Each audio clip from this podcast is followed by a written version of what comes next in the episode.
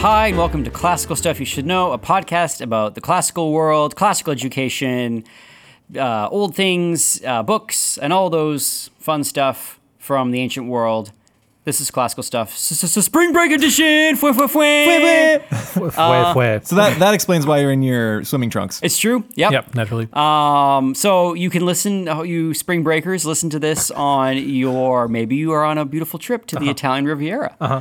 Or Wait, no, maybe wait. you decided to go to the Far East and check out the wonders of uh, South Korea or inland China. Uh, or perhaps maybe you are more of a California girl oh no. and you've gone off to the West Coast. No, this is spring break edition, staying home, doing nothing, stuck in the house. And Thomas, this also explains why you are in a giant plastic bubble. Yes, exactly. I'm wearing my hazmat suit today. Yes. So I, I'm glad. I hope the audio quality is okay. oh, that's from by inside Hazmat. Here. Yeah, I, I was unfamiliar with the designer. it's the designer. Yeah. Spring, it's yes, it's the hazmat fall, Hazm- Hazmati. Hazmati, Hazmati yeah. spring line. fall collection. um, no, this is uh, my name is Graham Donaldson, and I am joined with AJ Hannenberg That's me. and Thomas Magby. Hi. and we are teachers and educators. I guess that's a redundancy at uh, a school in Austin, Texas, called Veritas Academy, and we're on spring break as teachers, and we don't know when we're coming back. We don't know what the whole situation is. It's kind of a squirrely world out there. Nothing's been canceled for us. At, Oh, that's Yeah. true. No, fair point. Nothing has been canceled in Austin yet. Our leaders are wisely Yeah. deciding whether or not to bring us back. I mean, there's, there's a Our couple of schools that are are. convinced that the school is well, done. they want. They want a break. At right. the end of school, they're like, "I'll see you next year, Yeah. 2020." the seniors were like, "Happy last day of school." Yeah. Wasn't it UT gave a second week of spring break? I think that's what everyone's hoping for. So Yeah. I guess we. it's week two. Yeah. I'll, I'll admit, I am also hoping for another week of spring. you break. know what? It's just it's the height of prudence. To To, to just so. yeah, I mean, Oh, we- it's good. only yeah, wisdom. Yeah. th- to have more vacation. Um, and while we are um, uh, in our what what is the uh, the term now? Social distancing. Yeah. We Americans need to come together and stay away from each other. Okay. Um, and so while we are in our social distancing, one could say that we are stuck, maybe in limbo or in some Oh. sort of in between place. It's different. Um, and uh, Like Ohio? Yeah. I was- yeah. Exactly. Yeah. yes. Yeah, no, we're going to be talking about uh, the great Midwest of the afterlife. Purgatory. Didn't we rag on Ohio last time? So messed I, up. we're sorry, Ohio. Ohio, we love Oh, you. I've never been to Ohio. I have no, I have no frame of reference for Ohio. But we are going to be I saw talking. the play once, and I think that's, I, that's Oklahoma. you mean Oklahoma? Yeah. You they're definitely. different Yeah, yeah, states. yeah, different I'm just kidding. oh my gosh. Yeah, I actually I think I left in the middle of that play because I didn't realize that the intermission was not actually the end of the play, Oh, and I was yeah. like, man, they really left that on a cliffhanger. Yeah. Off you That's a weird way to end a play, and then I just true. went home and realized that it went on for another hour. Um, anyway, we are going to be talking about today about. Hot take on the musical Oklahoma. You didn't miss very much. Sorry. Really? Yeah. I mean, Oh. anyway. If- From what I remember, it's been a long time. I feel like the musical ends with like a lynching, not a lynching, but like a like a mob rule sort of justice, Yes. vigilante justice. Yeah. Isn't there? They all just decided the guy in the town is a jerk. It ends in tyranny. Wait. essentially. Oh, it's yeah. a, yeah. We should Or- talk about it for Plato. Democracy ripe for tyranny. There you go. Cool. Probably closer to democracy. Um, anyway. Anyway, Thomas, you were going to be talking. You're holding a book that says "The Beginner Guide to Purgatory." No, It says Dante.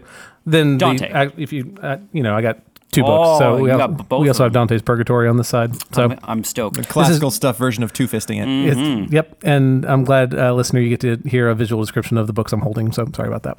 Uh, yeah, we're going to be talking about Purgatory today. So I guess we'll dive in. Uh, Graham just referenced this. There are two books that I'll be pulling from. One, obviously, is Dante's Purgatory because we'll be uh, cruising through that. We're not going to make it through all of um, Purgatory today. We're going to make it basically to the bottom of the mountain, um, and that will make sense. That's like right at the beginning. Uh, it's like nine canti, canto, canti, and canti plural. So we'll get through. Um, what's that? About a third of the book. So Cool. that is worthwhile. Um, Isn't Cato at the bottom of the mountain? that is actually one of our first talking points. So good for you. Uh, Anthony Esolen is the translator of this work. Uh, I I did not read the uh, uh, original Italian for this one, but my wife said I should. She studied abroad in Italy, so I bet she could definitely do that. Uh, this is from the back of the book. Anthony Esolen is a professor of English at Providence College. He's the author of a bunch of very good books. He not um, in Providence anymore. I don't think. uh, well, uh, whenever he Anyway. put this one out, he did. But uh, he also has translations of the Inferno and uh, Paradiso. Um, I've read his Inferno translation and I like it, but I've not read as as many Inferno translations as uh, AJ, so it might be trash and I just don't know it. Yeah, Berg. What translation do you guys do in ninth grade? The Mark Musa. Yeah, so not, but not Esolen. Have you read? It's really simple. Anthony Esolen's is, or the Uh, the one we use. Okay. Uh, we we try to choose translations that are accessible to ninth grade minds. User friendly, Yeah. friendly to the most ninth graders. So we don't necessarily aim for the highest poeticism. We aim for something that we can access. Um, and for what it's worth, he Anthony Esolen is a writer, social commentator, translator of classical poetry, and writer in residence at Magdalen College of Liberal Arts. He taught at Furman College and Providence College before transferring to the Thomas More College of Liberal Arts in 2017. So he has recently moved. There's an interesting story about why he did that. Why is that? So at Providence, he was sort of. Now I'm, I'm reading this. He can sort of speak for himself, but I was I was reading this sort of Mr. Esolen, if you'd like to speak for yourself. Yes, please come on the Yeah, podcast. please come on Classical but Stuff. he was sort of uh, disturbed over the sort of growing uh, liberalism in the in the Catholic Church, at least at Providence, and sort of the lack of piety among the student body, and the the, the school kind of losing its its I don't know how you want to describe it it um, its identity as a as a Catholic institution, and just was being awash in sort of liberal modernity, like every once religious institution has been or is, at least according to to him. Um, and so he sort of was going, but you know, Providence is a big school, and it's where you go and you get tenure, or you're gonna have a great career, and you just kind of like have to swallow swallow the bad with the good. But then he went to this small little college. What is it, Thomas More at Yeah, that's the um, and when he was there, he was just struck by the student body didn't like they knew they were at a small college. Every they they they didn't have these big delusions of grandeur or, or feel like they were on this big uh, sort of you know quest of power through education or whatever. And he just sort of was struck by the the sort of the simple piety of the student body, and everybody seemed to be pulling in the same direction for a holy life. And he's like, I'm quitting Providence, and it was this big deal because he's a big name, and um, that's a big school, and that's essentially like leaving you know the top of your field for something and everyone's like oh what are you running away from? Are you scared of you know sort of the liberal world? And he said no i'm not running away from anything. I'm running to something. That's cool. i'm running to this this institution that wants to do education rightly at least in his in his view of it. So i mean i have a t- uh, tremendous amount of sympathy for that kind of that kind of decision making process. But anyway um, that's what I. That's, fair. what I know of Anthony Esolen. Yeah, we uh, as, as a part of Veritas Academy, there's one of our class trips is for the sophomores to go and look at colleges, and I think I, I didn't go on this year's trip, but I've been on the three that came before that.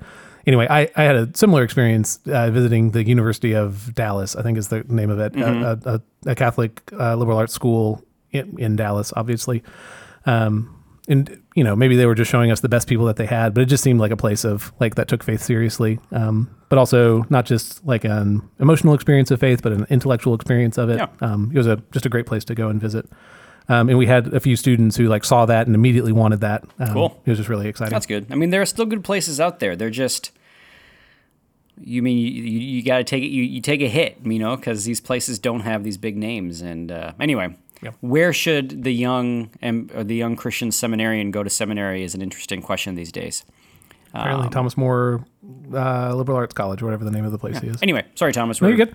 Uh, he. This is non sequitur, and just because uh, Graham was saying all that, he uh, he. In addition to his translation work, he has written an, a number of books. Among them, uh, just a charmingly named book that's been on my to read list for a long time: Ten Ways to Destroy the Imagination of Your Child, uh, which I would anyway very much like to read. Uh, do you like that? Yeah, I think it. I don't think he actually wants to destroy the. I have so many jokes, but n- all of them are violent and terrible. Wow. So I'll keep them. That's terrifying. You're coming up with your own 10 ways to destroy the imagination of your Yeah. children? Great, good. Uh, look for the Classical Stuff Parenting book out uh, in bookstores. That near you. is a great idea. that is a I'm horrible on- I'll work on idea. it. Okay, great. I think collectively we have one child. Yes, out of the three of us, I don't I don't feel comfortable saying that collectively we have any children. I don't like that. Don't all. be selfish, Thomas. Yeah, I'm so sorry. I'm very sorry. Okay, so It takes a village. it i guess that is a technically true statement okay so uh, we will be so at, uh, anthony esolen's translation is the one that i'm using uh, it is one that comes recommended I, I again i have not read other translations so it could be bad but i like it and i find it accessible and um, in particular uh, aj i went back and listened to the episode we did almost exactly a year ago at this point on the inferno you talk about the footnotes being very helpful in the version that in the version of the inferno that you use Yeah. and but what I don't remember in the version you use, are they at the bottom of each page or is it end of each canto? They are end notes at the end of each canto. Okay, so this is so minor and in the weeds, but um, Esolen puts like important footnotes at the bottom of each page, and then there's a he- like it's, it's got to be a third of the book is notes at the end of cool. the uh, Purgatorio. So if you like Yeah. really want to go deep on something, which will follow one of those footnotes today, I mean it's it's all there. Um, it's really well researched. Uh, I've I found it very helpful. Interesting. Um, so just as something I've enjoyed. Um, okay, so that is on the Purgatorio side. On the other book side that Graham was referencing, this is a beginner's guide to Dante's Divine Comedy. This is a book by uh, Dr. Jason Baxter. Uh, and just because I just got called out for getting my first reference wrong, I pulled it up and confirmed that this is actually true. Jason Baxter uh, uh, is an associate professor of fine arts and humanities at Wyoming Catholic College. He has been there for nine years, and he anyway still has a bio and page up there now. Uh, so in this book, he walks through all three parts of the Divine Comedy. For people tuning in, first off, you should probably listen to AJ's episode first on uh, on the Inferno, um, which is an, again an episode. Um, if you search Dante, you'll find it in the podcast feed. I think it's still in the feed; it hasn't rolled off yet.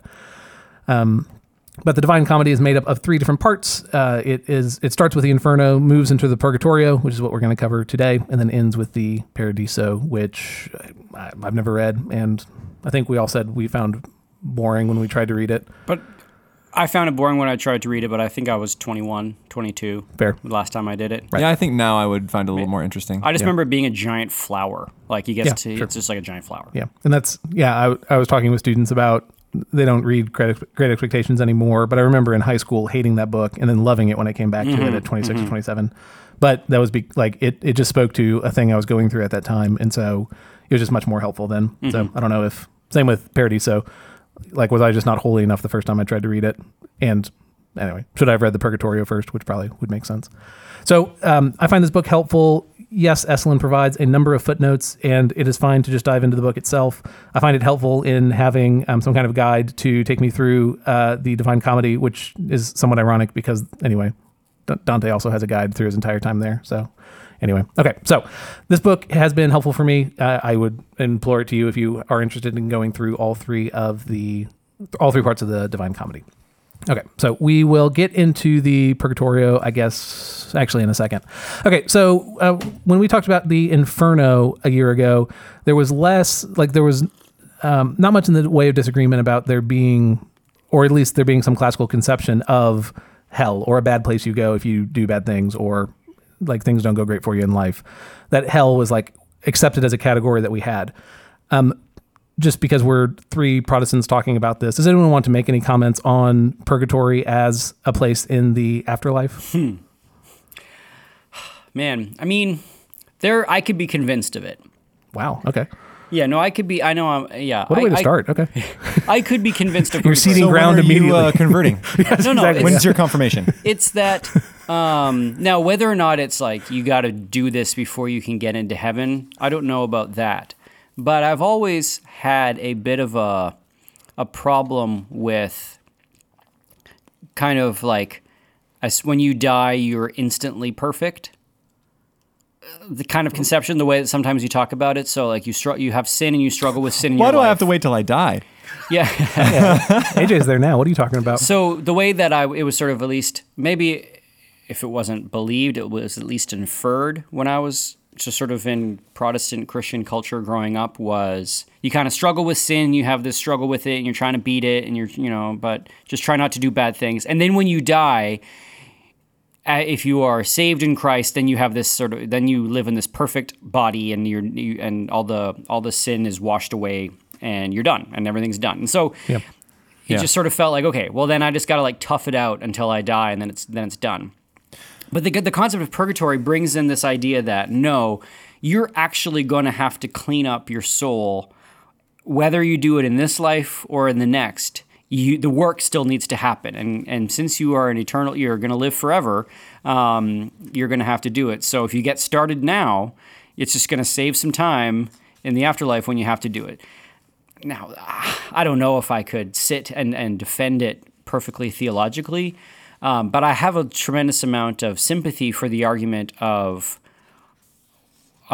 there being that there that there is a there is a holy work that still continues after after your death, Sure. and that if I struggle with pride as a living person, uh, that is something that needs to get taken care of eventually. And it doesn't just get taken care of with Jesus sort of waves, waving a wand over you and you're no longer proud. You actually have to go through the and do the work of cutting it out with the help of God, with the help of the Spirit, with with sort of the um, the tools. You know, you, you are able to do it because of of Christ. But you still have to do it, as opposed to it being sort of magically done for you. So that's the point of purgatory that I could be convinced of. If at, if in the hereafter there was like, okay, um, all right, Donaldson, you still got all this work to do. You know, you're still have these have these sins that are still in your personality. You got to get rid of them, um, be, and to conti- before you can sort of continue on in in God's presence. That wouldn't surprise me. I'd be like, oh well, this does seem to be in character with how I understand what is asked of me in this life. Sure. Th- that's that's It, it, it provides an analog to how things are in um, on Earth. That, Yeah. uh, if I have a, uh, a a character flaw, if I have some kind of problem with me, I actually need to do something about that. So like why should I work on my let's say I'm I am a timorous person. Let's say I'm full of fear. Um, why should I work on my fear in this life if I'm just going to get uh, a perfect personality or I'm going to get some kind of magic waved over me? Um, then really all I got to do is grit my teeth and hang on and not have any major blow ups in this life. And then in the end, I kind of get bailed out. But if you have the some sort of conception of purgatory or some sort of conception of that a needing to work for for the soul's um, benefit and, and improvement after death, then all of a sudden it's like, all right, well, I better get started. I mean, if you're going to get started, you might as well get started now. No, sure, Yeah, I don't know. sure. What do you think, Berg? I'm I'm currently I ran and grabbed my the catechism the Catholic Catholic Catechism, Okay. Catechism and Vatican Council II off my shelf, and I'm As, currently. good, as every good Protestant should. Are we are we are we Catholic? Are we, what's just happening, guys? I, I took the class in college and I kept the books and the Catholic class? yeah, I didn't take intro, a cat- intro to Catholicism. Hey, for real? Yeah. I never took one of those. That's cool. Yeah, my Good for you, man. One of my friends failed it. Okay. Um, it was a great That's 'cause was class. I had a I had a teacher named Karin Heller. Karin, if you're listening, I think you're great. Um, she, But- I think she was English is her like eighth language. Oh, wow. She has three PhDs. Wow. Knew the Pope personally. Cool. And I can't tell you how many Which one? times I called her Helen Keller instead Oh, of Karin Heller. Karin Heller. mm. And she had been proposed to three times and had turned them all down because none of them as good as Jesus. She was the Was best she, lady. Wow. Was she a nun or was she uh, in, in a religious vocation? I guess. No, she was not in religious vocation. She worked at Whitworth College. okay. Shout out Whitworth. Yeah. And she was just a great professor. cool. And anyway, I'm looking up currently the doctrine of purgatory. So, bros, if you wanna if you wanna question me as the it. expert in a few minutes, I'll be I will be open for business. all right. No. I, yeah. Um, do you want to say AJ anything? I don't know what to. About my feelings towards purgatory. Yeah, sure. Just as we're diving into like. We're talking about a thing that, as three Protestants, our churches at least would not say, "Hey, this is a thing that happens." But, Yeah. but does that make sense? But it's still um, the Purgatorio is an important part of Western canon. Just is there any reaction to us going into that? Um, So I think I think there is still discomfort for me in because it places pressure on the notion that and this is a thoroughly Protestant answer, but it places pressure on works-based salvation, right? I am not worthy for heaven until I do something about it, right? Until I am purged of my actual sin. Well, that means that the purgation of my sin. Did I pronounce purgation? Purgation. Is it pur? I think it's a. I think think, it's- it's a hard G. is it a hard I think G? it is. Purgation. It's a nightmare to say that, isn't it? Purgation? Purgation? No, no one reacted. Purgation Oh, sounds sorry. okay. feels like saying boogers to me. Anyway, um, the purgation of my sin is is reliant upon me rather than upon upon the sacrifice of Christ, and therefore I get a portion of the glory rather than the saving work of Christ. Sure. Right. So I am in heaven. If I'm in heaven, due only to His work and her- His complete mercy, mm-hmm. then He receives all of the glory for that. Mm-hmm. If I if His mercy has gotten me most of the way, but hey, I still have some work to do. Like I, I like the inclusion of the human person in that sort of work, but it, it seems to me to perhaps reduce God's glory a little bit. And th- these are like basic, on off the cuff thoughts. Sure. I, I still Right, totally. I haven't thought super thoroughly about it. But so. isn't the only reason you can climb the mountain because of your because of Christ's salvation offered to you? Like it's yeah, it's, like that, parents um, holding their children's arms up as they take their first steps, right? Yeah, or or um, that. Um, yeah, no, that's that's a fine analogy. Yeah. Yeah, I don't know. I I would not I think it would not shake my faith to find that there was a purgatory. I don't I don't have any specific problems with it. If I Oh man, we're getting fired. Why? Oh, I'm just kidding. for being a, oh uh, you're, for your And is that a openness statement? to- no, I don't think. Is there? I don't think it's a thing that It's- yeah, I it's not a- personally have fully bought into yet, but it certainly wouldn't be the thing that would stop me from converting to Catholicism. Interesting. Wow. Okay. Makes sense. This took a way different direction than I thought it would. Um, okay, so just keep that thought in mind of the um, works-based salvation because this was AJ's response is how I felt going into this of like I'm kind of reading this just because I need to like because I want to get to the Paradiso, Right. which is the good stuff, but like this Purgatorio is stuck in the middle, and I probably should read it first. Well, Purgatorio is also um, like a guide of how to live now, And that's I or at least that's what lots of people have sort of. Maybe that's sort of like a trying to get out of purgatory free card for Protestants, Hmm. and they say, "Well, you should read Purgatory as as a guide to how to live in in the in the earthly existence." Sure. But that's sort of I remember reading it when I read it in college. That being the um, one of the ways to think about it, one of the frameworks to, to enter into it is like totally. That's actually interesting. In the so, AJ, you talked about this last time, and so correct me when I get this wrong. So hell is formed from Satan being kicked out of heaven, hitting the earth, making this big old dent in the earth. Correct. Yeah, when Satan fell from heaven, he fell like a meteor and mm-hmm. went shoo- and mm-hmm. carved basically. Yeah, it's it's the big crater left by Satan hitting the earth, and then mm-hmm. he is lodged in the very center of the world, right? And that and from there he poisons all of the earth. Sure. But then the land that's pushed out on the other side, Is the the yeah Is the purgatory. mount of purgatory? yeah. So and then at the end of Mount Purgatory, we actually go into like planets and stuff. Like that's where Paradiso takes place is in the planet because everything circles around the earth. So It goes to the spheres, right? Yeah. space. yeah, yep, nailed it. Um, so Slash heaven, the final frontier. but I only bring that up as the point to say that Pur- Purgatory is the one of the three comedies that actually does take place on Earth. Again, it's like a, uh, it's a not. I'm not In um, earth, on earth, above earth. It's that kind of Yes, sorry. So like, um, uh, for hell, hell being under Earth, it is a different place than like on Earth. Purgatorio takes place like we're not even on Mount Purgatory when we start the book. So in some sense, I think. Graham, what you're saying is significant. That this is the one book that takes place on Earth, quote unquote. and I'm putting air quotes, which I'm sure all of you can see, um, podcast listener, because obviously, you know, he's accompanied by a dead dude and they're seeing spirits on the way up. So, like, in that sense, it's not on Earth. But does that make sense?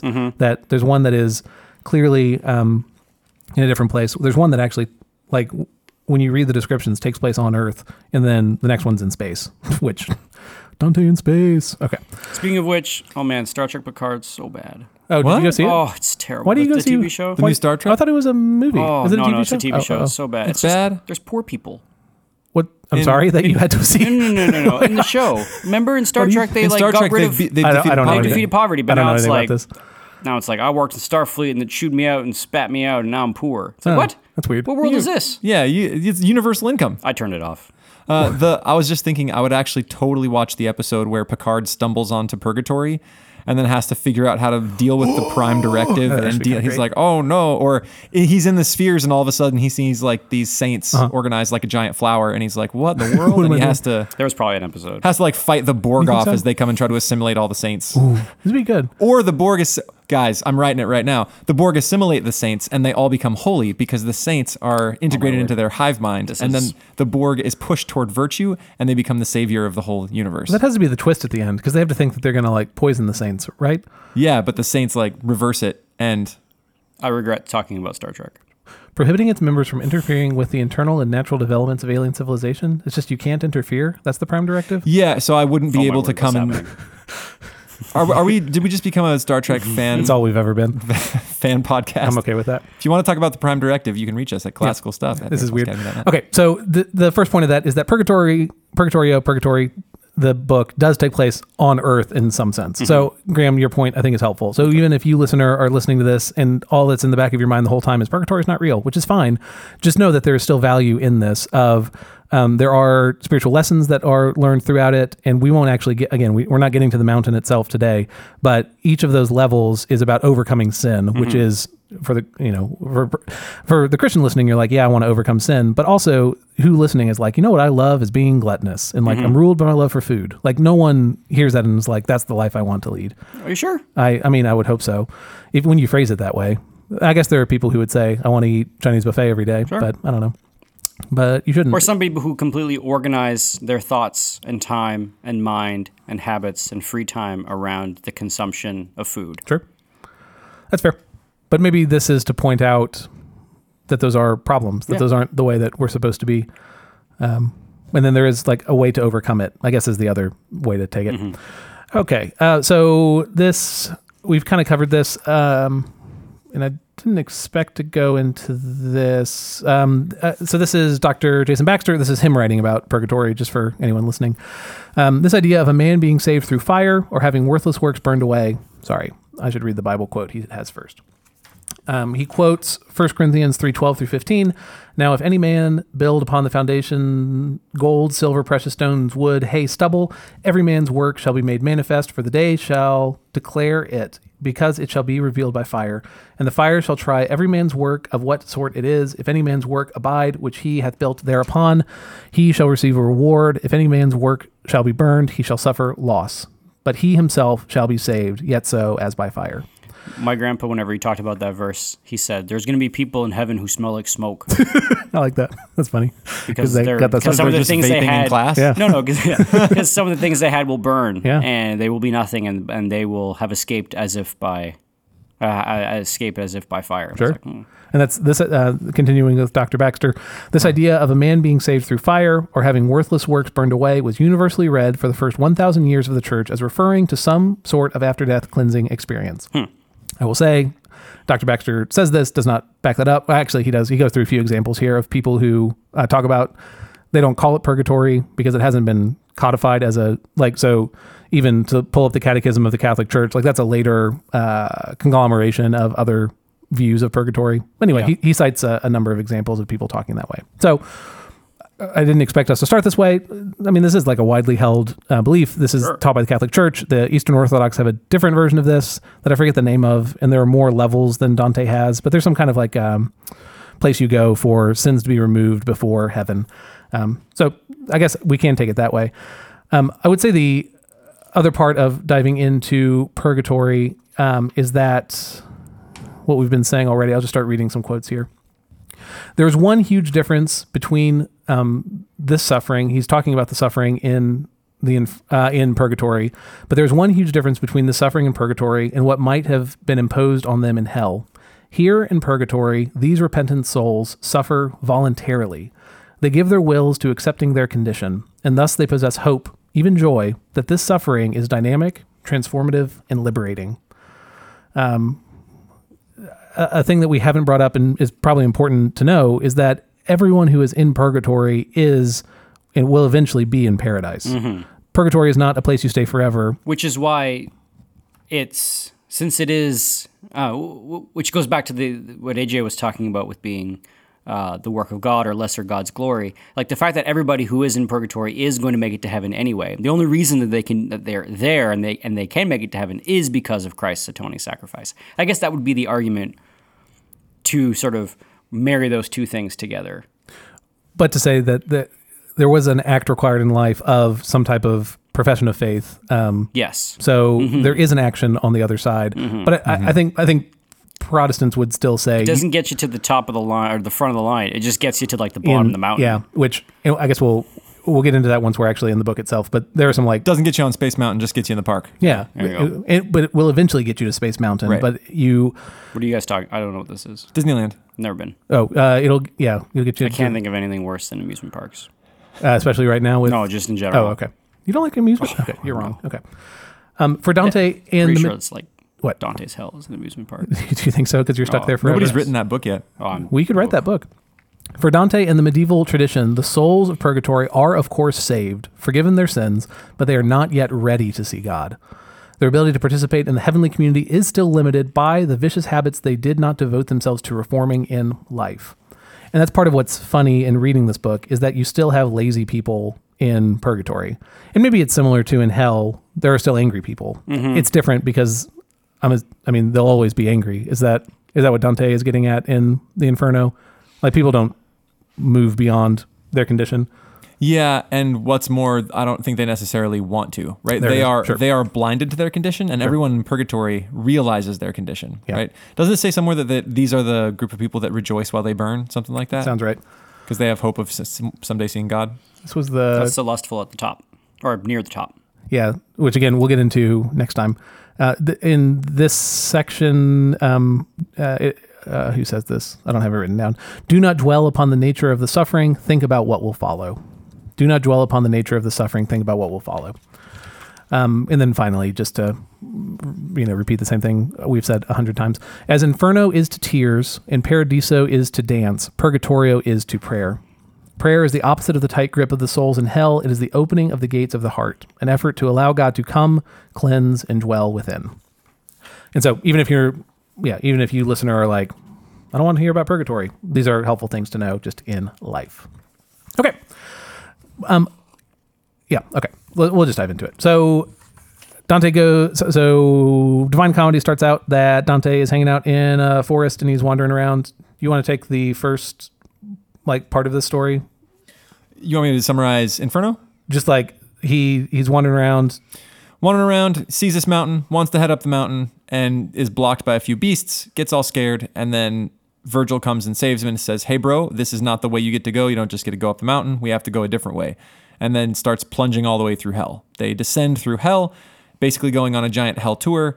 Dante cries and passes out pretty often. Yep. And then eventually they meet Satan himself and crawl up his legs and then find a cavern that leads them to the other side of the earth and up to the mountain of purgatory. And so at the end of the inferno, they stand before the mountain staring at the stars. And when they go down, is it on is it on Good Friday? Yes, and then they come out 3 days later, I believe. So, so we open in Canto One. It is Easter, so um, there's some imagery there of him having come out of his death and come into a new life, even though he's not yet in paradise. That's right? nice. Isn't that? But it's funny that like the new life is Yeah. purgation of sins. You know, Like Well, this this was sort of the point, right? Sure. Like that that the the new life gets you to the bottom of the mountain. And then you got to climb that mountain. You Yeah. know? yeah. Um, okay, so uh, he is. Tra- It's like it's like when you go on a, a mountain hike and you're I made you've- it. You've Aw. worked for like four hours and you're like, oh man, you come to where you think you're just gonna see over the whole valley and then you look up and there's still sixteen thousand feet Mm-hmm. to go and you're just like, oh bother. It's like when you're grading papers and you think you graded the last one, and then you remember you had a whole other section you forgot on your desk. Or or they the ones all coming in from study hall because eight kids were sick and they're all coming in from study hall. Oh, I hate that feeling. Y'all got a lot of examples of this. Okay, I'm worried about y'all. Our life is purgation. That's what it sounds like. I guess that is kind of the point. disappointment. Isn't that, I feel like that's like a healthy expectation for life. Isn't that better to expect that than to expect I'm going to be blissed out every moment of every day? I don't know. Mm-hmm. I think there's something healthy in this. That's why we're so jolly. Is that? I don't. know. Anyway, um, one day I'll be jolly. I'll get there. I have to climb purgatory though. Okay. You should. You got to be a teacher. You got to teach more classes. I know. what I only teach do it to one. I teach a leadership class, and anyway. if constant disappointment is the requirement, I could help with Oh my! You're not. like. This is a bummer. Wait, hold on. I don't want. No, I don't want that. Okay, so um, Dante climbs out of the um, uh, out of the inferno, climbs out of hell, and uh, makes it to kind of the shores of um, purgatory. This through most most of the book. There's like a repetition to what we've seen in the Inferno before. So in the same way that there was a uh, um, kind of a vestibule, like a an area that they, I guess, there's a vestibule on the other side of the water. It, there's like a place you you show up when you first get to hell, Right. And then Like a lobby. yeah, yeah, and then you get like uh, then there's the body of water that Charon drives you down. Um, isn't that how you say it? I know, It is. I It's totally you're, how you just- pronounce you're imagining it. a different Karen. But Karen. I'm imagining like soccer mom. the Reddit Karen. Yeah. I'm okay Yeah. with that. Um, as opposed to here in Purgatory, what you're imagining that Karen also? Sit down. Yeah, exactly. That's probably more what it's like in the Inferno, right? Is the Inferno? Yeah, hell is just uh, soccer uh, drop offs. Is that? Yeah, that sounds about right. Y'all are hilarious. Okay, this is good. Okay, so um, he shows up in Purgatory, and uh, th- instead of it being, um, you know, a scary monster carting him across, uh, he's carted across by an angel. Um, if I'm not mistaken, it's an angel who doesn't um, like. There's no need for an oar or anything. Like the angel is complete in itself, and so the boat like moves kind of on its own. Um, and the entire time is spent them. Um, I think they're singing on the way in, but they're all singing in one in unison. So there's no like I don't know. Inferno kind of has this like cacophony and everyone's doing their own thing. And you start to see in Purgatory this like movement toward unity. Um, and you even see that as they are uh, crossing the water. Um, uh, as they cross, they meet the um, like the person who is who welcomes you to Purgatory. I don't know what the right word for that is.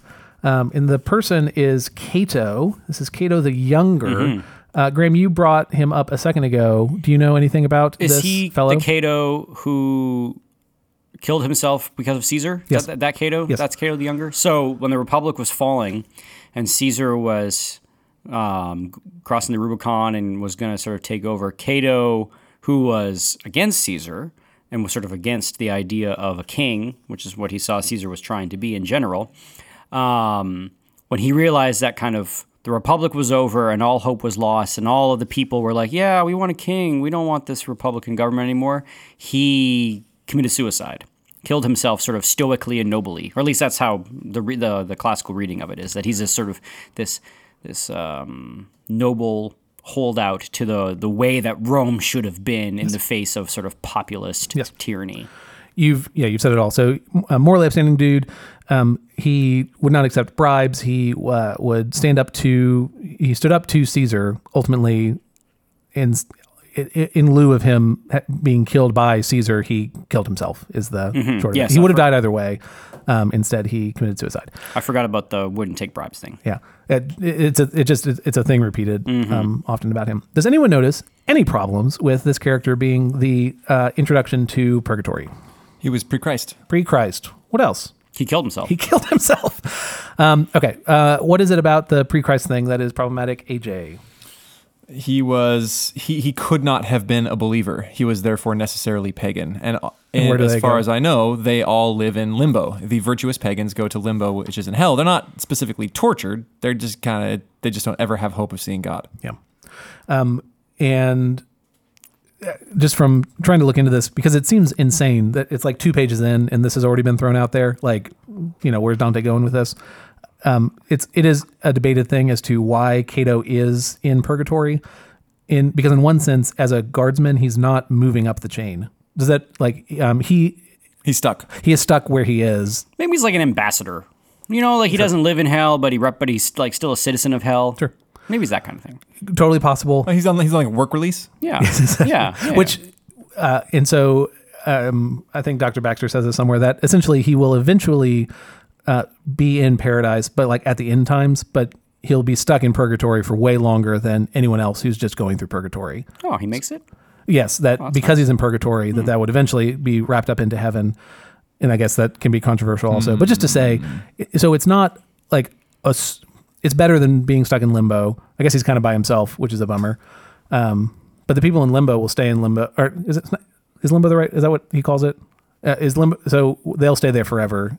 Okay, yeah. So this is a better spot than that. Never mind. I take it back. Okay, um, but this is you all have already said this. Uh, this is again quoting from A Beginner's Guide to Dante's Divine Comedy.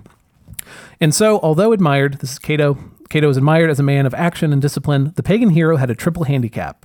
He was not a Christian. He was a suicide, and he was an opponent of the empire. Um, he's bringing this point in because at the very bottom of hell, the, the people who are punished are those who betray their their lords. I, I mean, it's um, Brutus and Judas, um, and Judas and Cassius. Cassius. So two, two Two people, people who assassinated Caesar. in, which Cato would have done if he could have. He didn't Right. actually raise arms against Yeah. um, Caesar in the. I'll quote something later So that there was no betrayal. yes, but there kind of was because he didn't believe in the empire, which Right. Dante was a fan of. Like, Yeah. yeah, Dante would have wanted the Holy Roman Empire to Right. last forever. So he's got three problems going for him. Um, so what is he doing here? Not just in the Christian afterlife, but elevated to such a prestigious role of governance. Why do we not, at the very best, find him in limbo? Virgil's speech to Cato might give us a clue. May his advent be a delight to you. He see uh, this is I believe this is Virgil talking about Dante. So Dante's advent. May Dante's advent be a delight to you. He seeks freedom, which is so precious, as the one who forfeit his own life for it well knows. You know this. To you, even death in Utica do, did not seem better. There you left that garment that will be gloriously bright on the great day. Um, the passage alludes to Cato's suicide in Utica in modern day Tunisia. Before Cato took his life, though, he ensured that his followers were safe.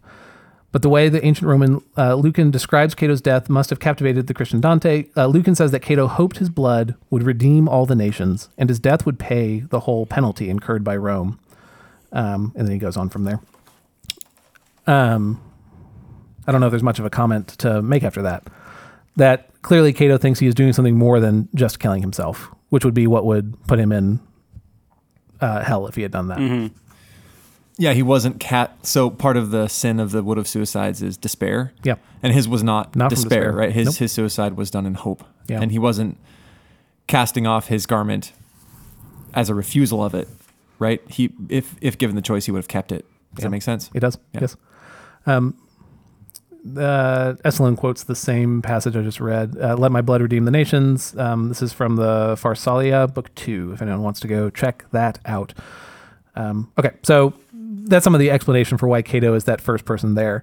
It also this will be the first of many that I'm, I'm sure we won't get to today. Just of many moments where Dante is not as simplistic as I think he is because I've only read one of his like works. So going into this, I would have expected, oh no, suicide very clearly goes into hell off the bat. Now, that's not to say su- suicide's not a bad thing or that you shouldn't commit suicide, but just to say that he sees nuance here and that there are different reasons for these actions. Yeah. So like uh, when we, um, in, uh, I'm sure Dante wouldn't have phrased it this way, but when we in 2020 say that you know it's it's the heart that matters, it's the intention that matters. There's still a category for that in um, Dante's work, right? It matters that the reason that he that Cato was caring for his people, that he was it was an act of rebellion against a, a, a corrupt empire that he was acting, um, and I, I don't know. I think that matters. Mhm. No, it's good. Okay. Then they cross the water, which gets them. Um, they're still. Uh, they haven't made it to the mountain yet. They are still climbing up the on the way up. So what's there. wait before we move on? What's so what's Cato's job? Oh, he just stands at the front and like greets people. So he um It's like an usher. he is an usher. He uh he calls out Dante and asks why this like uh dirty looking dude is here. Um, Just like Charon does. Really? Is Yeah. that- really? Charon Dante's calls not out. dead. Because because Dante exactly, hasn't yeah, yeah. Yeah, that's why Charon freaks out. He's like, "You're supposed, you're not supposed to go this way." Or was it uh, Phlegyas that says that? I forget. One of the guys gets. I think it's uh yeah. So Charon doesn't like him because he's not dead and he's not supposed to be there. And then Phlegyas is actually, I think he tries to catch him. He's like, "I got you, you sinner," and then he realizes that he has. He just has to be a errand boy. Yeah. and gets all grumpy. which which Cato is not. Uh, Cato is grumpy at the beginning, kind of. Um, Dante shows up. Uh, Cato was notoriously grumpy. Yes, ex- yeah, uh, uh, not a not a humorous fellow. Yeah, he he's like he's just wondering why someone's coming out of like he sees the he sees them come out of the pit of hell. Uh, who was your guide? What lamp has led your feet, escaping from the sea of that deep night, forever blackening the infernal pit? Are the abyss's laws so broken, or has heaven changed and set a new decree that you, the damned, come to my rocky shore? So he's not very happy about them. But then he, uh, Virgil gives the, we I just read a section of it, but Virgil gives a defense of why they're there. Uh, Cato it basically relents. He um, then t- uh, the the appeal over and over again for why they're there is because Beatrice said so. Like that's really what it comes down to over and over again. And so then Cato talks about. Um, I was assuming wife. I should have checked this, but um, Marcia. In my life, my Marcia did so please my eyes that any favor she desired, I granted to her. But now she lies dwelling b- beyond the evil river, so she must be in hell. Um, but um, uh, by the law established when I left the world, she can no longer move me uh, now nor ever. So um, he, did have a care for her. I don't know, but like those cares have changed now that he's in the afterlife. Um, he also did not seem like a very warm, fuzzy person to begin with. So there is also that. Okay, but Cato is on board for them being in purgatory again because they're because Beatrice told them to, and Beatrice is up in paradise, so they need to go and chase after her. All right, so uh, that gets us into Canto 2. Canto 2 is where they are traveling along the water. That's what um, is going to get them closer to the mountain itself. Um, I don't think this is. Um, I'm not going to spend a bunch of time on this one because it's not super interesting. Uh, Cato gets to be grumpy at one point because they have like a side conversation, and Cato's like, "Cut it out! You're here to get to heaven. You're not here to talk." So uh, there's this like That's how I start every class of good mine for as you. well. Good for you. Um, and this starts off a trope throughout the all nine of these books where I don't know the details, and maybe it's in the Catechism uh, that uh, essentially all of their time in purgatory is reduced whenever someone who's living prays for them. So like every page, someone's like, "Hey Dante, would you please just pray for me like right now?"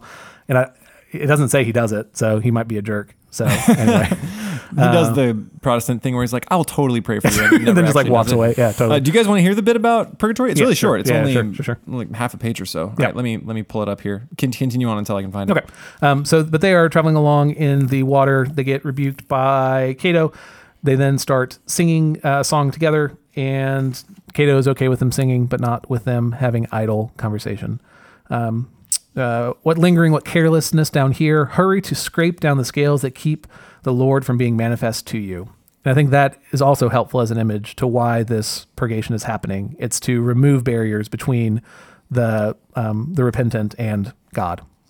That gets us to the end of Canto 2. Do you want to say anything You got it there, AJ, Bert? before? I- Yeah, I've got it. So this is all I could find in either this or Vatican II. I'm sure there are more documents in the Catholic Church about the full doctrine of purgatory, but here's what here's what it says in the Catechism of the Catholic Church. The final purification or purgatory.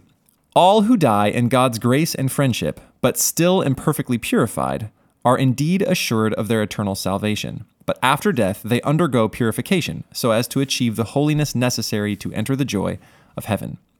The Church gives the name purgatory to this final purification of the elect, which is entirely different from the punishment of the damned. The Church formulated her doctrine of faith on purgatory, especially at the councils of Florence and Trent. The tradition of the Church, by reference to certain texts of Scripture, speaks of a cleansing fire. And here is a quote As for certain lesser faults, we must believe that before the final judgment there is a purifying fire. He who is he who is truth says that whoever utters blasphemy against the Holy Spirit will be pardoned neither in this age nor in the age to come. From this sentence we understand that certain offenses can be forgiven in this age, but certain others in the age to come. Does that make sense? Yep. Yeah, yeah, I get it. Okay. Uh, this teaching is also based on the practice of prayer for the dead, already mentioned in sacred scripture. And then there's another quote, and this is from Maccabees. Therefore, Judas Maccabeus made atonement for the dead, that they might be delivered from their sin. And so he is making atonement from the dead to deliver the dead from their sin, mm-hmm. which is something you know. I think that the we that the Protestant Church doesn't sort of read or follow Maccabees. We don't Correct. include Nope. that in our canon. Yep. Might change our view on that Right. particular piece of scripture. And then it says, From the beginning, the church has honored the memory of the dead and offered prayers and suffrage for them. Above all, the Eucharistic sacrifice, so that, thus purified, they may attain the beatific, beat, beatific, Beatific. beatific, Beatific. beatific vision of God. The church also commends almsgiving, indulgences, and works of penance undertaken on behalf of the dead. Quote, Let us help and commemorate them. If Job's sons were purified by their father's sacrifice, why would we doubt that our offerings for the dead bring them some consolation? Uh, let us not hesitate to help those who have died and to offer our prayers for them. And that is it. It moves on to hell after that. And as yeah, as three Protestants, we have zero uh, qualms or questions about any of the. No, never mind. Okay. Oh, sure. I mean, yeah, I think the, the it's a longer first conversation. That's helpful. yeah, the first passage could be thought of a few different ways, and we don't include the Maccabees in our canon, and so No. there, yeah, there's a few different ways to think about that. But that, in brief, is the Catholic doctrine of purgatory. That's fair. Um, and Anglicans, um, th- there's a you can include apocryphal uh, readings from the apocrypha in the weekly reading. Of course you can. Of course can. we can. So anyway, the middle way, man. Come on, we, we've got this figured out. Anglicans. Yeah.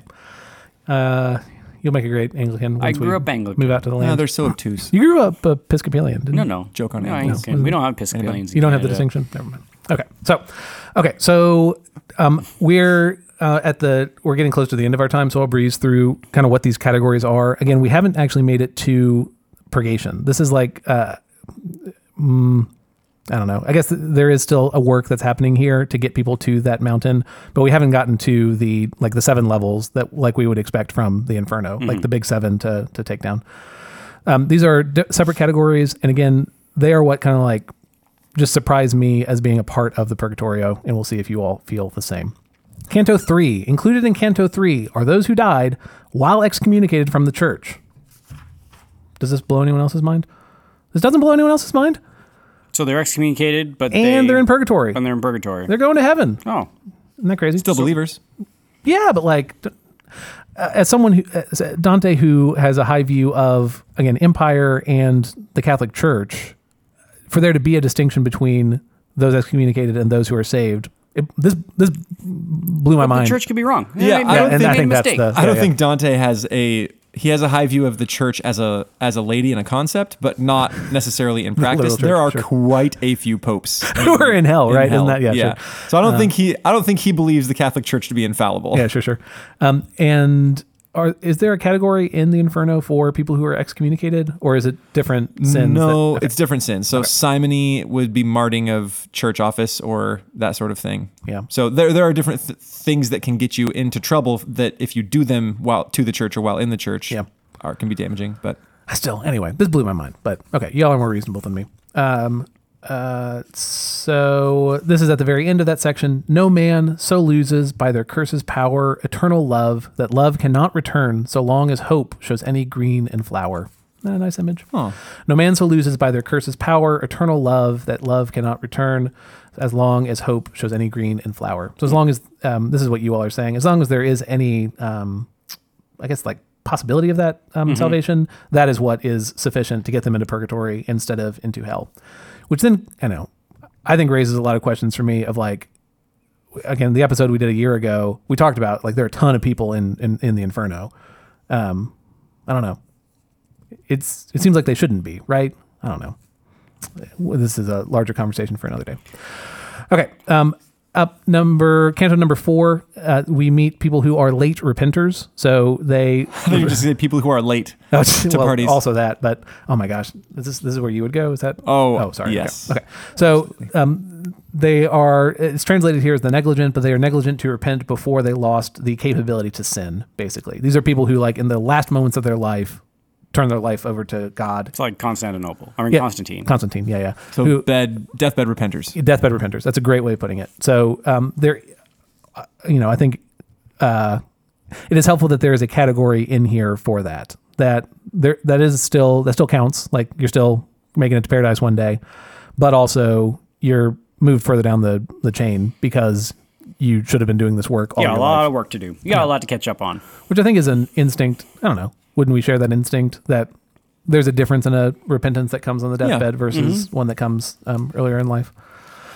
Okay. Um, the next category is similar to those who are negligent and repent late in life. Um, it's it's those who died by they're late repenters, late repenters, but they die by violence. So um, the last category, it was like um, you die of old age, but in old age you repent at the very end. These are those who are murdered, basically, uh, for most of them. They're murdered, and they in their like last alive moments they repent. So battle stretcher repenters. That's some. Um, one is one. Uh, the, there's a woman um, who's murdered by her husband, but yes, um, that that's also included in here.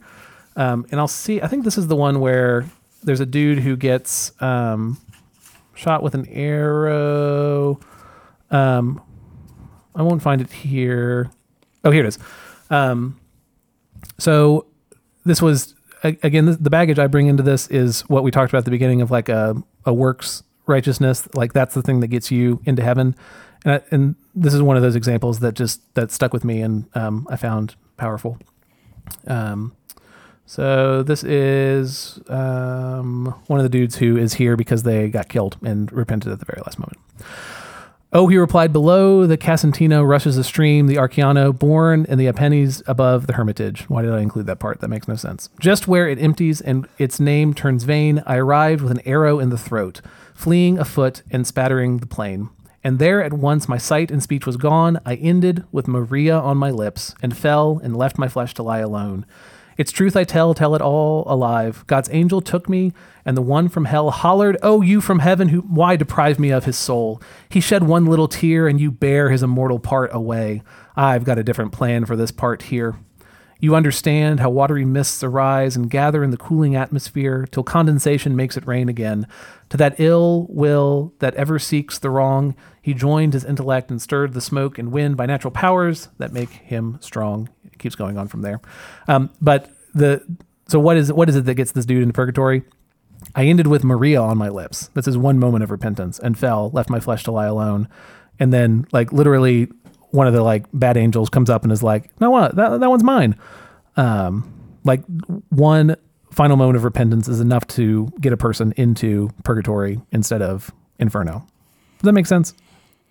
I mean, yes, he was probably baptized when he was a kid too, which um, which, Which, also is supposed to have a bearing on that. which we brought up a year ago for um, Paolo and uh, whatever. Francesca. Yeah, yeah.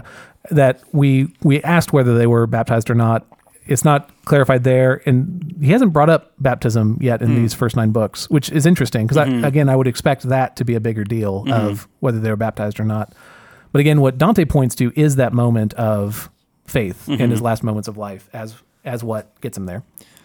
Well, I, th- I would assume that most of the people during this time were baptized as infants, Yes. right? And so maybe if you took that as their criteria, then everybody would be in purgatory Totally. or heaven, right? Totally. But it, but this is the um, I- I, I should read more on Dante to see his view on the sacraments because it would be reasonable to expect him to have a high view of sacrament where um, I don't know if original sin is taken if he would say original sin is taken away in that moment shouldn't they then be set to go for purgatory Maybe the argument is that in his final moment, when he, you know, uh, sort of had this this cry out to God, it has to have come from some place of belief in God's supremacy and power and ability to save. Yes. Whereas if you didn't think that, um, in your final moments when you get shot in the throat with an arrow, and your last moment is like, crap, or Right, right. or like I hate that guy, or um, uh, I wish I could have my dinner that I planned, or whatever. Right. Then you know i it's belying that your habits are so far from, or that you just have absolutely no belief that God is God or in any way. I don't know. I don't know if that's satisfying. Maybe that's what he's getting at is that um, uh, in the last instance. You know, the ember of belief in God is still, still there. burning a little bit, And it's brought out by that completely moment. out, and has sort of Yeah. been fanned by that moment. Sure. And maybe um, helpful is that what follows is um, Canto 6, where um, maybe in the same, um, Dante um, meets a, a, a spirit um, or a person, what I don't know what they are at this point. Um, and they end up talking about politics, but Dante in Purgatory is able to see the failings of um, of his country. Is that like he is he's no he no, he's no longer tied to the same patriotism that he was tied to. I think more in the Inferno, um, and even more so in life. Um, he was a politician who was kicked out of the city. Um, um, so this is what you're getting at is like there are new things that are important to him Hmm. as he is traveling up the mountain of purgatory, or as as he's approaching it. He's not actually. That's like you, mountain Thomas. You've given What's up that? video games and you chastise Hannenberg yet. I do chastise and, you all. and uh, chastise us for for the our wasted time. I mean, I, I, I very rarely say that, but I'm Things glad. have. I'm glad- I'm glad you feel my judgment. You have gone into a higher plane. You Is that have- how that works? Wow. that You have, Am I in you have cut out the fat. Of Is that what that is, man? Well, in this, uh, well, um, and maybe following with that um, strange image is that he uh, Dante goes down into the Inferno on Good Friday, comes out in Easter, and there's something helpful to that his to think about in that his wanderings in the dark forest that would be Lent Mm-hmm. is when he's traveling Hmm. around in that um, forest, which is the the time that we're in right now. Um, so there is something to doing that work ahead of time and then facing all of his problems through the inferno that he's then ready Mm-hmm. to deal with his sin on the other side of Easter. Um, that I think is not just for Dante, that I think is for us Mm-hmm. also. Um, And that's I think of Lent as a time to cut out that fat, to Mm-hmm. get to the the bone of life or whatever, suck out the marrow, whatever the what's the dumb quote?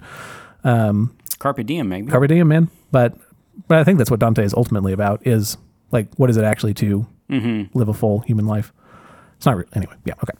So in my last uh, two minutes before, I'll just breeze through these to say what happens in them. Um, there is a another group of late repenters. There are those who are preoccupied with cares of state. So you have all these uh, like kings and like high up officials who Just neglected their soul because they Yep. were so busy. totally 100. percent And so they um, stand around in a valley, and I think Spent too much time like on Politico. yeah. There so, you me. Yeah. so me with my uh, pod, uh, my political podcast will get me there. Is that that's terrifying? You got to you got to uh, Gotta fight confess that. at the end. That's fair. Yep. Uh, that's all it takes. Um, I forget if it's this canto or the next one, um, but essentially these like high up people who thought they were really important now have to sing psalms together. Uh-huh. And at night, um, this like s- giant snake comes in and like threatens to attack them, but they depend on an on um, I think it's two angels coming down every night um, to like save them from the snake. So they, have to be subordinate. they have to be subordinate to uh, a heavenly power to come in and fight for them instead of them fighting for their own interests. Interesting. Um, so they just like sit around and they're terrified the entire night. And that is their purgatory. um, Well, that's but isn't it purgatory? Once you're done that, then you go to the next level, and once you're done that, yes, you go to the next level. Which I don't know about the late repenters. I, I don't know about this these categories because Purgatory is the RPG of Dante. Yeah. exactly You yeah, yeah. climb that You start you have your starting You zone. level is up, that- and then eventually you you get into the end game, which is the spheres, right? Yeah. So and you you, you level up there too, but it's it's definitely a leveling it's a different situation. system. Yeah, yeah, But that's uh so all of this will eventually get them to like the actual mountain. Um, I'm not clear on whether they go through each of these levels because not all of them were late repenters who were heads of state. Does that make sense? Yeah. Um, I'm Oh, just yeah. wondering if it's better. Is it better to like multi-class purgatory, or should you? I don't like this at all. Oh no, they're Cast on crit. They're different yeah. weightings. So um, the, this at the very end, he meets some people who are like lazy and just like um, they have repented and they're in purgatory and they just don't want to go any further, so they're just like stuck there. Oh no. Oh no. Um, but they're stuck there. I think it's that group that's stuck there for three times as long as they were lazy in life. That's how long they have to be in purgatory. Oh, But for the other categories, it's like one to one. So for however long you were a ruler who neglected your people, you're there for a day, a year, whatever in um in that section. So there, there there is still like a hierarchy of like what's worse and what's better. Um, and uh, again, that gets us to the mountain itself. Uh, I don't know how the the weighing system will work there. Now, just with that snake thing, so that's how purgatory works: is that you have some kind of punishment or some kind of trial that you go through that is supposed to mirror Teach you something. poetically Yeah. or teach you something about what you didn't learn while Sure. you were alive. Yeah, it's, very Grecian, like Sisyphean, Yeah, right? yeah. So his pun- punishment has to do with the thing that he did. Well, Sisyphus doesn't so much. Who's the guy? Sisyphus, Uh, he's got Tantalus. it. Tantalus. That's yeah. right. So Tantalus is the guy that's tempted because he tried to trick the gods with food, and so Yep. they messed. But with him. Tantalus is stuck forever doing that. Yeah. As Whereas opposed to- these people have to, once they learn the lesson, it's like, there. all right, now you you know that status is Right. removed and you can go on the next level. Sure. this is good. This is actually a video game, but it really is. Yeah. It's pretty great. But yeah, that gets us to the mountain, which we will talk about more next time. But um, yeah, I guess the only thing, the only, the, what's the point of splitting it into sections is to say that there is more complication to Dante than I expected going into it. That Mm-hmm. there's more nuance to all of this, and that uh, you know whether I'm reading this more from the angle of um, what do we do in life as opposed to what does this say about the afterlife. We said this is for the Inferno. We don't. We're not saying this is like Dante's expectation of what purgatory is actually like. That doesn't mean we can't learn things from it. Hmm. So hmm. that is that. Cool. Um, so I'm excited. I want to climb this mountain. Let's, do rock this. and roll. Next time we'll get Awesome. to it. Well, we did this- so. Yeah, it was Mount. It was Mount Parnassus a couple Parna- weeks ago, yeah, and now it's Mount on a- Purgatory. you're It was- hitting on yeah, it was a- really, a really theme into. here. Really love hiking. Yeah, hmm. Climber. yeah. Well, this has been classical stuff you should know with Graham, AJ, and Thomas. And if you have questions, comments, feedback, things you want clarification on, you can email us at classicalstuff at veritasacademy.net. If you want uh, access to all of the back episodes, because we can only there's only hundred on Yep. iTunes and on other other platforms, you can go to classicalstuff.net and you can just individually see all the episodes there. If you want to tweet at us in your isolated uh, social seclusion, um, you can tweet at us at classical stuff, C L S S C A L stuff on the Twitters. And besides that, um, that's that's all we got. Cool. Rock and roll. Well, thank you, Thomas. Thanks. And we'll see you guys next time. Okay. Next Ciao, time. ciao. Ciao.